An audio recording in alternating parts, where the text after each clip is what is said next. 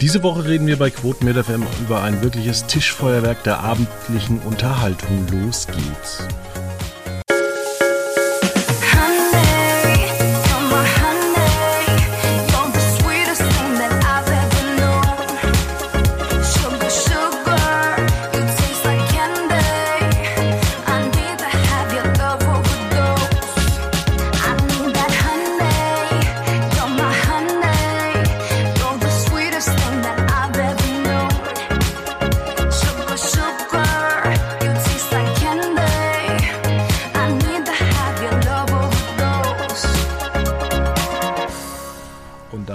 Hallihallo, Hallöchen, hier ist Quotenmeter FM und zu meiner Rechten ist Veit Luca Roth. Hallo Fabian, zu meiner Linken.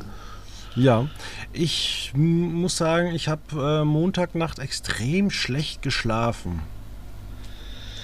Ich habe relativ kurz geschlafen. Ich weiß jetzt gar nicht, wie qualitativ gut oder schlecht, weiß ich gar nicht mehr. Aber kurz war es auf jeden Fall. Ich konnte lange nicht einschlafen. Ich bin sehr oft aufgewacht. Was war passiert, Fabian? Erzähl's mal. Ich habe mir Promi Big Brother angeguckt. Und wenn das natürlich irgendwie so eine lange Sendung ist, dann gehst du natürlich irgendwann um... Also ich habe mir jetzt nicht die komplette Sendung angeguckt. Ich habe dann nochmal einen Rest am nächsten Tag fertig geguckt. Aber man ist dann halt dann doch bis 23.30 Uhr wach, dann geht man nochmal irgendwie sich frisch machen, legt sich ins Bett und dann denkt man ja irgendwie doch die ganze Zeit über Promi Big Brother nach. Und zum Glück habe ich nicht davon geträumt. Ich wollte gerade sagen, aber das klingt ja eigentlich, als hättest du dich richtig abgeholt, wenn es dich so gefesselt hat gedanklich. Ja, es hat mich gefesselt, aber es hat mich zu Hause nicht abgeholt. Also war keine negative Fesselung sozusagen, keine positive Unterhaltung. Eine mittelmäßige, und wir haben ja dann auch eine Kritik geschrieben. Da hast ja du auch noch mal ein bisschen Hand angelegt, weil du da auch ein bisschen reingeguckt hast. Und am Ende muss ich sagen, ja, es war schon ziemlich langweilig, und dadurch, dass diese Sendung einfach ewig ging, konnte man nicht zwischendurch mal einen freien Gedanken haben und das schon mal einordnen, weil die ersten 2 Stunden waren ja unterm Strich ja fast schon langweilig, weil es wurde ja irgendwie im 15-Minuten-Takt wurden die Kandidaten reingeholt, dann gab es immer Werbung und dann war einfach mal Rainer Gottwald da. Ja, das war ein etwas skurriler Auftritt, der so ein bisschen in der Luft hing eigentlich. Ich verstehe bis heute nicht, warum er eigentlich da war, was er für einen Auftrag hatte. Und warum man seine D-Max-Sendung erwähnt hat. Auch, dass er seine Doku-Soap trommeln durfte. Wahrscheinlich ein kleines Geschenk für seinen Sieg aus dem letzten Jahr. Anders kann man sich das nicht erklären, weil er kannte ja teilweise auch noch nicht mal... die Favoriten, also die Namen seiner Favoriten. Er wurde dann gefragt, welche Kandidaten findet er toll? Und dann hat er Peter Klein genannt und hier den Hurricane-Typ. Und dann war ich so, wer ist denn der Hurricane-Typ? Ach ja, richtig. Ron Bielecki. Das fand ich dann auch irgendwie sehr amüsant. Also, dass selbst geladene Gäste offensichtlich mit den Promis, in Anführungszeichen, so wenig anfangen können, dass sie noch nicht mal die Namen kennen oder sich merken können. Ja, also ist das schon fast eine Normalo-Staffel von Big Brother. Ja, wir haben ja 3 Teilnehmer dabei, die ja schon in Normalo-Staffeln dabei waren. Mit Jürgen Milski, Patricia Blanco und Iris Klein. Hat er auch gemeint, dass sie mal im Container war, ne? Ich habe ja schon so ein bisschen verachtend geschrieben, dass man die Feste feiert, so wie sie fallen. Warum man jetzt eigentlich im 10. Promi-Big Brother-Jahr und dem gefühlten 24. Big Brother-Jahr jetzt irgendwie so eine Back-to-the-Roots-Staffel machen möchte, erschließt sich mir meiner Meinung nach nicht. Ja, da war die Planung, hat wahrscheinlich für die letztjährige Staffel nicht mehr ganz gereicht. Da hätte das ja ganz gut reingepasst in die Nostalgiewelle. Aber die ist ja mittlerweile doch nicht zum Stillstand gekommen, aber schwer abgeebbt. Und das ist jetzt noch so ein kleiner Überbleibsel, habe ich den Eindruck. um vielleicht dann nochmal ein Lagerfeuer-Feeling zu entzünden. Aber ich sag mal, ich glaube nicht, dass es am Interieur liegt oder allein an Jürgen Milski, das gestern, jetzt habe ich mich verraten, dass die Quoten am Montag sehr, sehr gut waren. Ja, aber es war eigentlich eine furchtbare, furchtbares Innendesign. Also es wirklich sieht aus wie in der letzten Rumpelkammer und deswegen muss man sagen, Respekt. Vielleicht hätte die Sendung auch 2,5 Millionen Zuschauer gehabt, wenn in der Kürze die Würze liegt. Schön 120 Minuten. Ja, das wäre durchaus interessant. Ich meine, wir haben ja jetzt hier mit 1,7 Millionen Zuschauern. Das ist für Sat.1-Verhältnisse bombenmäßig. Also super, super. Gerade auch natürlich gemessen an der Sendezeit. Es waren ja wirklich fast exakt 4 Stunden. Man war bis 0:20 Uhr, glaube ich, auf Sendung. Ja, und man hat, glaube ich, 8-mal in der Werbung Spots für das 1%-Quiz gezeigt. Ja, genau, da kommen wir gleich noch vielleicht drauf. Aber das sind ja nur Durchschnittsreichweiten. Also man weiß jetzt nicht, wie viel waren es zwischen 20.15 Uhr und 21 Uhr. Wie viel haben zugeguckt, als Iris Klein um 23 Uhr... weiß ich nicht, 23.30 Uhr oder sowas. Und wie viele haben schon gepennt, nachdem sie ihren Sixer Bier weggetrunken haben?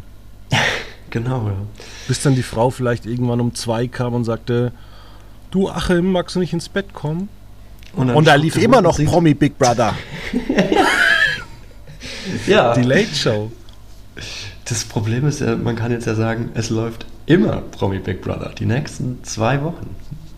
Ja, und man hat jetzt aber tatsächlich auch, heute Nacht hat man bei Joyn den Livestream bis 5.30 Uhr sogar gezeigt, was ja auch wieder... Bei Sat.1 machst du.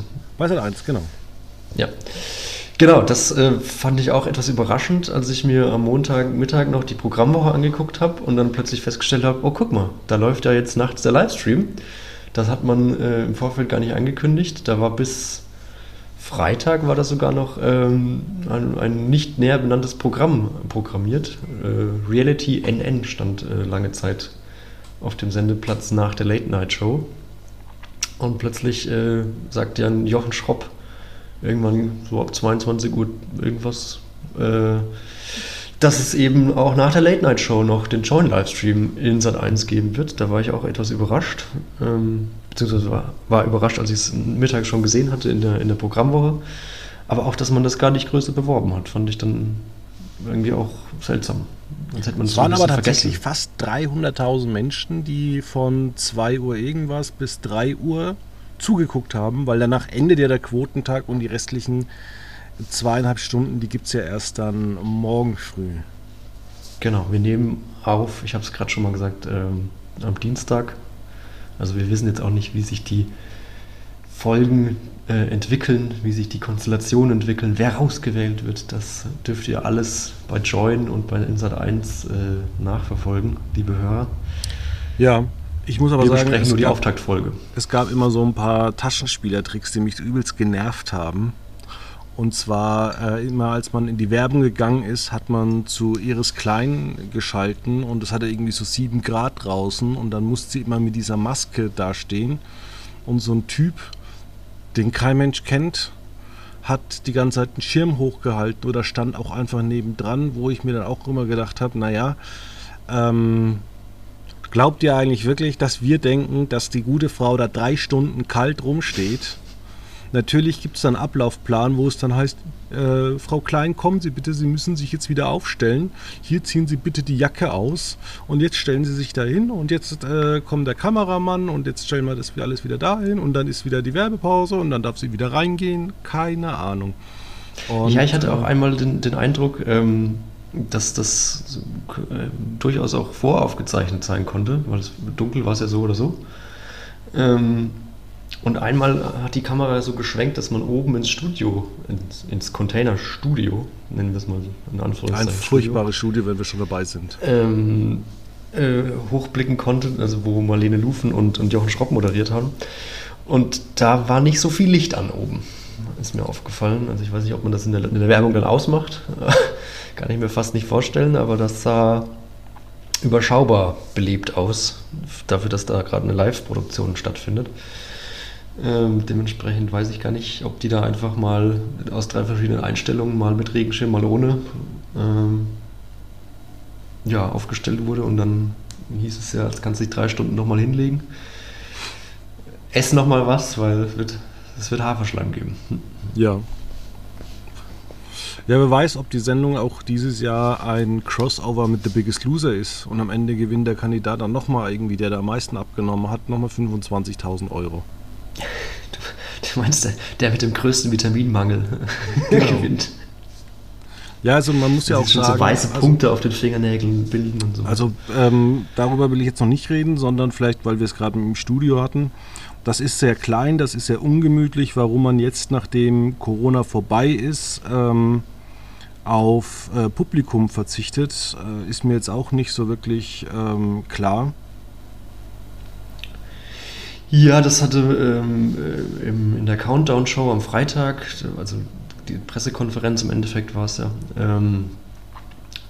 Kevin Körber angesprochen, dass man da, also hat eigentlich nichts dazu gesagt, außer dass man je nach Jahr, also von Jahr zu Jahr entscheidet, wo macht es am meisten Sinn zu produzieren und in welchem Umfeld, und man hat sich da entsprechend dieses Jahr gegen Studiopublikum entschieden, um auch diese Abschottung nochmal zu forcieren, dass die Bewohner wirklich keinerlei äußere Einflüsse mitbekommen, außer eben das Feedback zur Wahl des Containerchefs, dass ja wieder Jürgen Milski geworden ist dann noch.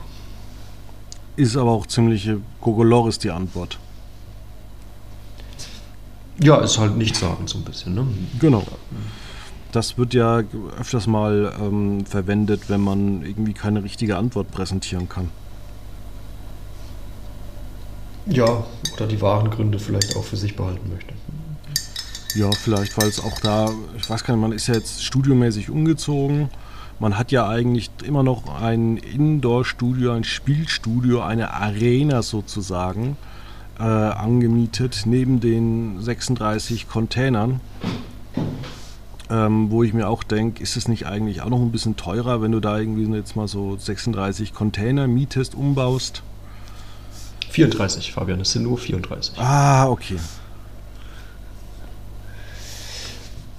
Ja, also vielleicht wollte man auch das beim Studiopublikum vermeiden, dass es einfach nicht mehr geht, weil es gibt ja jetzt den 24-Stunden-Livestream, den vielleicht... dass sich der eine oder andere dann mit dem Handy auf die Tribüne sitzt und einfach nicht mehr geht ja, am späten Abend und einfach 2 Wochen lang durchcampt, ich weiß es nicht. Vielleicht gäbe es zu wenig Haferschleim, auch für das Publikum, ich weiß es nicht. Jetzt kommen wir mal zu den Sachen, dass die relativ jetzt 3 Tage Haferschleim essen.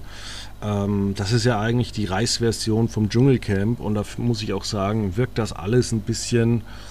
ja, von anderen Formaten abgeschaut. Ja, ich weiß, also, wie war das denn in den früheren Staffeln bei Big Brother? Also das mit den Haferflocken scheint ja irgendwie neu zu sein. Ja, oder also früher hattest du ja auch so verschiedene Bereiche, Reichenbereich, da war halt Sushi, stimmt. Da wurde halt irgendwie alles aufgetrumpft, da hattest du alles Mögliche und jetzt eben gibt es angeblich, wir wissen es zu dem jetzigen Zeitpunkt, nur einen Bereich, wobei ich mich dann frage, was die in ihren 34 Containern machen, weil ich habe so das Gefühl, die leben irgendwie allein nur auf 8 Containern. Ja, das ist halt... ja, gute Frage. Ich weiß nicht, der Wohnbereich scheint 2 bis 3 zu sein, die Küche nochmal 2 bis 3, das Schlafzimmer verdoppelt es, dann sind wir bei 8 ungefähr oder 10 vielleicht auch, weil das Schlafzimmer wirkt schon größer als der Wohnbereich. Aber du hast ja dann noch die Toilette, du hast noch die Duschräume, du hast in diesem elendlangen Gang auch zu dem Studiospielstudio. Ja. Vielleicht zählt das ja auch alles zu den 34 Containern, plus dann noch Marlene Lufen und Jochen Schropps Moderatorenstudio. Die ja auf 6 Containern sind. Genau, und keine Ahnung, man hat diesen Eingangscontainer, wo man dann noch durch muss. Das ist ja der größte Käse. Ja, da habe ich mich auch gefragt, warum musste sich dieser die Mutti im Kleid, mir fällt Marco Stricker? Marco? Was? Ich habe keine Ahnung, wie der YouTuber heißt. Der Wildcard-Gewinner, nennen wir es so. Sich dann in ein Geschenk verpacken musste. Dann musste das alleine Peter Klein aufmachen in diesem Raum. Also es hat nicht mal jemand gesehen, dieses Geschenk. Und der dann schon wusste, das wird dann halt ein Kandidat sein. Und dann war es so, hatte ich ja richtig geraten. Und das so völlig so im Nichts versandet ist, auch dieser, in Anführungszeichen, Gag. Und dann... Ja, lustig wäre es gewesen, wenn der alte einfach irgendwie so umgekippt wäre, weil da in dem Karton waren ja keine weiteren Löcher drin. Ja gut, so schnell geht das, glaube ich, nicht. Ja, irgendwie so, oh, mir ist echt schwindelig.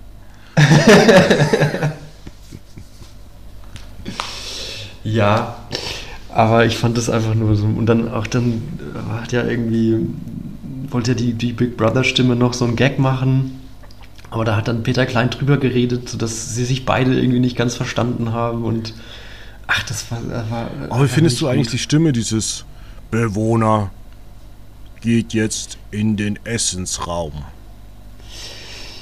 Ja, ich finde das ein bisschen albern, weil man will ja so tun und man möchte den Bewohnern so ein bisschen Angst einflößen, habe ich immer den Eindruck, dass man die dann so ein bisschen erschreckt und dann so ein bisschen... Ja, so Maßregeln und in diesem tiefen Ton, der ja schon so ein bisschen bedrohlich auch klingt. Aber die sind halt, also, das sind ja so Reality erfahren, die lassen sich einfach nichts schocken. Dementsprechend kann diese Stimme auch nichts anhaben. Und man hat es am Anfang so ein bisschen gemerkt, also wenn Big Brother geredet hat, hatten sie nicht mal Respekt vor ihm und haben geschwiegen, sondern die haben einfach weiter geredet. Ja, also da fehlt auch noch so ein bisschen eine gewisse Disziplin in der Gruppe vielleicht. Oder einfach, ist einfach, man nimmt das gar nicht so wirklich ernst. Das habe ich auch so im Gefühl. Zumal ja auch, also ich glaube, man als Bewohner weiß man vermutlich spätestens nach der ersten Sendung schon, egal was man macht, man wird eh verlieren. Weil es war ja auch wieder dieses, ich weiß nicht, ob es einfach schlecht erklärt war, dass man diese Einkäufe dann gar nicht sicher behalten durfte, die man für 39,95 einkaufen durfte, sondern dann noch ein Spiel machen musste. Ich fand es geil, aber um 12 Uhr erst gespielt wurde, das war so schrecklich. Ich muss ganz ehrlich sagen, ich fand es geil, wie man so wirklich in ausführlicher Manier erklärt hat, wie man denn Sachen scannt bei einer Penny, also bei einer Selbstbedienungskasse. So. Ja. Dann nehmt ihr das Produkt, sagt es, was es ist, dann scannt ihr das. Und jetzt löscht es, wenn ihr es nicht nehmen wollt. Ah, okay. Habe ich mir auch gedacht. Und dann auch noch diese Regel so, ihr habt 120 Sekunden Zeit, ihr seid zu zweit, aber es darf nur einer jeweils was aus dem Regal nehmen. Wo ich dann so gedacht habe, okay, einer muss an der Kasse stehen und der andere darf los. Und dann scannt der andere ein. Aber daran hat man sich ja auch nicht gehalten. Und es wurde ja direkt über Bord geworfen, weil dann einfach Peter direkt zu den Nudeln gelaufen ist, Iris zum Prosecco oder was weiß ich. Also war dann auch irgendwie völlig egal. Ja, man hat auch scheinbar diese Spiele auch gar nicht getestet, dass man so feststellt, okay, die gewinnen da 40 Euro. Jetzt müssen wir uns aber ganz schnell was überlegen, damit es denen nicht so gut geht und dass die jetzt einfach nur Haferschleim wieder essen, damit die irgendwann sich nach 5 Tagen mal an die Gurgel gehen. Deswegen wurde da noch schnell noch ein weiteres Spiel gespielt. Ja, wobei, da frage ich mich schon, okay, wie schnell kann man sowas dann... Also das muss ja irgendwie in einer gewissen Form mehr vorbereitet gewesen sein. Da frage ich mich dann schon, wie... Das muss ja dann schon irgendwie geplant gewesen sein. Aber es ist schon irgendwie seltsam, ja. Ich habe gerade mal nachgerechnet, 40 Euro in 5-Cent-Münzen sind 800 Münzen. Das ist schon viel, oder? Ja, die 12 Leute reingeworfen haben. Ja. Aber man hätte die Münzen auch einfach wiegen können, dann hätte man nicht ja, gucken müssen, dass dieses Ding, diese Münzzellmaschine irgendwie den Geist aufgibt. Ja, das war auch wieder so ein typisches Sat.1-Element. Einfach alles in die Länge ziehen. Man hat nach dem Spiel direkt Werbung gemacht, wo ich noch dachte, okay, sehr gut, dann könnte da das Geld zählen und dann kommt das Ergebnis zurück, dann wird eingekauft und dann wird das so ein bisschen tak, tak, tak, so ein bisschen beschleunigt. Nein, man kommt aus der Werbung zurück, dann schüttelt man das Geld zusammen, dann schüttelt man das Geld in die Maschine, verstopft die Maschine und dann kommen hier 39,95 raus. Und dann war es halt auch 23.30 Uhr. Herzlichen Glückwunsch. Ja, und dann ist man erst einkaufen gegangen. Ja. Das ist ja generell ein Problem in Unterföhring, fand ich es. Also ist mir auch am Wochenende aufgefallen, ein kurzer Exkurs dazu vielleicht. Und zwar ging ja jetzt auch am Samstag die Masked Singer Staffel los, die übrigens kommendes Wochenende am Sonntag läuft. Warum? Frag mich doch nicht. Nee, wegen Wetten, dass. Man möchte Wetten, dass aus dem Weg gehen, aber sendet gegen Fußball. Und ich habe am vergangenen Samstag eben Fußball geguckt und habe danach The Masked Singer geguckt und wollte mal wissen, was so abgeht, was so Phase ist, wie sich Jenke als Gastjuror schlägt. Und Jenke sprach mir sehr aus der Seele. Ihm ging das nämlich auch alles viel zu langsam. Der war richtig genervt. Es war ja dann auch 23 Uhr, 23.30 Uhr, ging dann auf Mitternacht zu und dann sollte er nochmal erklären, wen er jetzt toll fand und wer soll bitte doch bleiben und wer kann ruhig gehen. Und er meinte dann nur so irgendwann, ja, aber das habe ich doch vorhin schon alles erzählt, Matthias Oppenhövel. Muss ich das jetzt nochmal sagen? Dafür haben wir doch die zwei anderen hier. Genau, Alvaro Soler und hier, der Name ist mir gerade entfallen. Ruth Moschner. Tut mir leid. Ruth Moschner, dankeschön. Ich glaube tatsächlich, wenn es noch Switch gäbe, wenn es einmal im Jahr so eine Switch-Folge gäbe, so ein 2-Stunden-Special, dann wäre ein Running Gag eigentlich immer, dass so ganze Sendungen immer irgendwie vom Frühstücksfernsehen abgelöst werden. Dass dann einer vom Frühstücksfernsehen einfach rüberkommt und sagt, könnt ihr jetzt mal fertig sein? Wir wollen senden. Ach so, ja, das stimmt. Ja. Wir sitzen schon seit einer Stunde rum. Das wäre ein guter Gag, ja. Ich meine, ist ja jetzt auch nicht nur Big Brother oder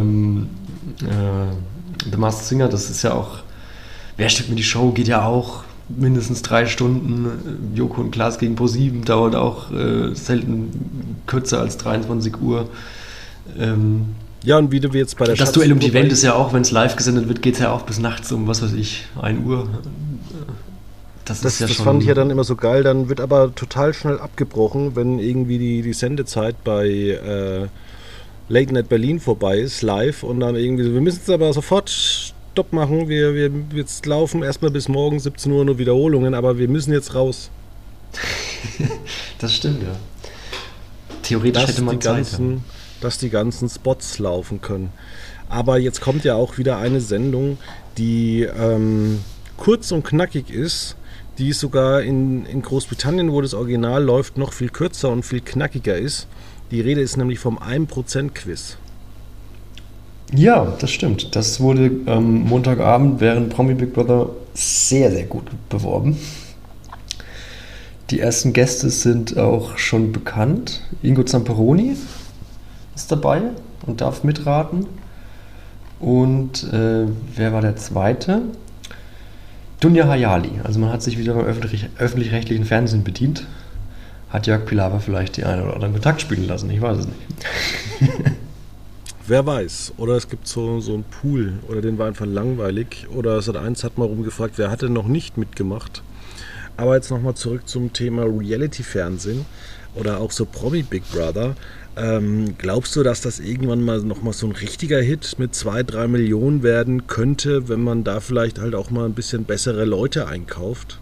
Weil das muss man ja auch mal sagen. Nimmst mir die Antwort schon aus dem Mund eigentlich, wollte ich nämlich sagen. Also nicht mit diesem Cast, weil der Boulevard-Fight zwischen Peter und Iris Klein mag zwar unterhaltsam sein, aber ist auf Dauer dann vielleicht doch ermüdend und interessiert dann vielleicht auch zu wenig Menschen, die sich damit wirklich ernsthaft auseinandersetzen wollen. Ist vielleicht für einen Abend, für eine Auftaktshow ein guter Magnet, aber weiß nicht, ob der dann verfängt. Ja, also es gibt ja einfach bei anderen Reality-Shows in anderen Ländern, zum Beispiel Ich bin ein Star, holt mich hier raus in Großbritannien, da machen ja richtige Stars mit, auch richtig große Schauspieler. Das ist ja nicht so, dass da immer irgendwie die in Großbritannien immer irgendwie einer aus Topmodel rausgeht und der Bachelor und dann vielleicht noch ein Influencer.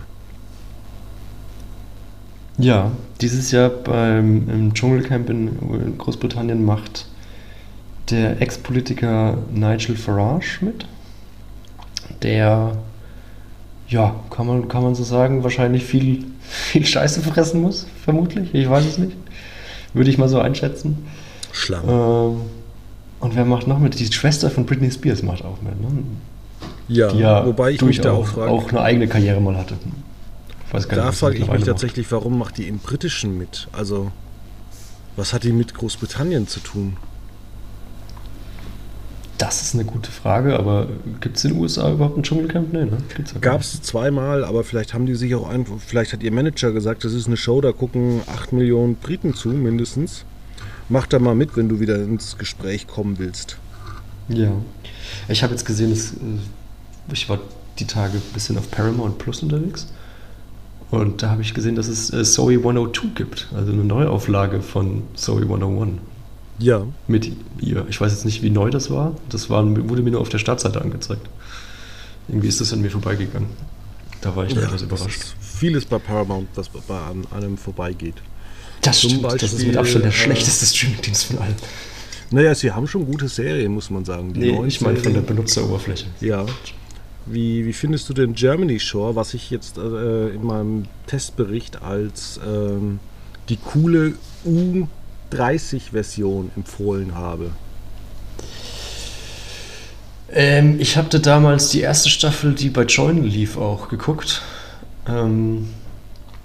Das war schon einfach halt, wir besaufen uns bis zur Besinnungslosigkeit und gucken, was dann passiert. Aber ja, ich weiß nicht, ob das so cool ist, ob das gibt ja mittlerweile schon auch eine gewisse Achtsamkeit auch bei den Jugendlichen. Dementsprechend weiß ich gar nicht, ob da so Alkohol, Saufen oder wie es so schön hieß, Komasaufen früher, ob das da noch so gefragt ist, deswegen weiß ich gar nicht. Also das ist aber man könnte ja auch Promi Big Brother wieder irgendwie in den Sommer reinlegen. Und dann mietet man sich halt auf Sylt irgendeine Villa oder so und sendet es da raus. Und der Armbereich ist dann am Strand. Strandkorb. Ja. Ja. Nee, aber man könnte ja auch einfach sagen, man holt sich da größere Stars, gibt denen dann halt auch mehr Platz und auch mehr Bequemlichkeiten. Weil irgendwann ist das Konzept ja auch mal ermüdend, dass bei Promi Big Brother die Leute erniedrigt werden. Ja, das ist halt, also dieses Jahr finde ich ganz besonders die Karte, dass man ja viel, also das Interieur, finde ich, erinnert mich einfach nach wie vor sehr stark an ein Sommerhaus, dass es halt einfach eine schäbige Bruchbude ist irgendwie. Dann dieses Lagerfeuer ist halt mit der Nachtwache kopiert vom Dschungelcamp. Also es hat schon sehr, wie du es vorhin schon gesagt hast, es kopiert sehr viele Elemente aus erfolgreichen RTL-Sendungen. Plus dann halt die Marke Big Brother natürlich, die ja irgendwo für sich steht. Aber ja, es ist halt der Vorreiter gewesen, deswegen hat diese Sendung einfach eine gewisse Daseinsberechtigung, aber ist halt inzwischen überholt worden, links wie rechts, von anderen von anderen Formaten, wo halt Bewohner genauso 24 Stunden in einem Haus leben. Manche in einem schöneren Haus, manche in einem schäbigeren Haus. Manche also doch eine Villa mieten in Sylt oder Köln irgendwo. Eine schöne große Villa mit luxuriös, sowas Promi unter Palmen mäßig. Nur, dass du... das ist halt eine Villa und du hast halt einfach täglich eine Sendung. Im Sommer. Ja, das macht halt noch den Reiz von Promi Big Brother aus, dass das eben täglich kommt und ja, live produziert wird, im Gegensatz zu Promis unter Palmen, was ja dann einmal wöchentlich kam, aber sich vom Konzept her ja nicht wirklich unterschieden hat. Ja. Ja, spannend.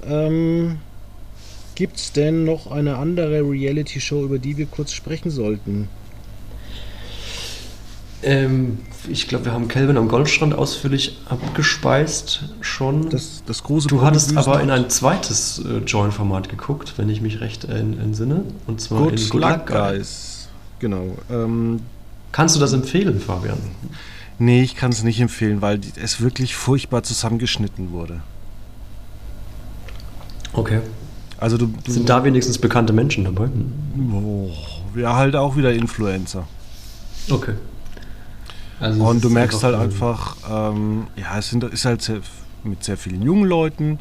Du kennst eigentlich keinen so wirklich, wenn du mal ein bisschen älter bist. Und das Problem an dieser Sendung ist halt einfach, da wurden dann irgendwie am Strand so Aufnahmen gemacht, die völlig überbelichtet waren. Und die wurden dann aber auch viel zu nah eingeblendet, wenn die immer irgendwie was gesagt haben, weil man ja nicht wie bei Kampf der Reality Stars so ein kleines Häuschen gemacht hat mit 25 RTL-Kameras, sondern halt einfach vom Greenscreen. Oh, schön. Also man ist quasi, nochmal kurz zum Konzept, man hat Menschen nach Thailand verfrachtet. An den Strand und setzt sie am Strand vor den Greenscreen. Ja, genau. Also man hat ja eigentlich eine schöne Kulisse, aber verwendet die Kulisse gar nicht. Ja, genau. Okay, das ist natürlich fast Joyn so ein bisschen auch zusammen. Also man hat einen Streaming-Dienst, aber nutzt ihn nicht so wirklich gut. Ja, dann würde ich sagen, haben wir uns jetzt auch ausführlich über Promi Big Brother unterhalten. Es waren ja circa 1,7 Millionen Zuschauer. Glaubst du, die gute Quote bleibt erhalten oder schalten die Zuschauer weg? Was denkst du? Also, wir können jetzt ja nur spekulieren. Wenn das rauskommt, sind die Leute ja schlauer.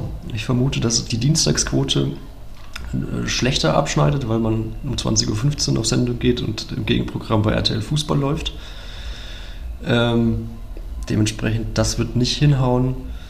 Was, glaube ich, funktionieren wird, sind die Donnerstagssendungen, weil die relativ... Nach dem 1%-Quiz, genau. Nach dem 1%-Quiz um 22 Uhr schon starten. Mittwoch und Freitag so, ist halt sehr, sehr spät. Wir müssen jetzt Stopp machen, weil es läuft hier das Internet ist voll. Vorbei. Oh, nein, da läuft jetzt eine Demo vorbei, also bis nächste Woche. Gott. Tschüss, tschüss. Ciao.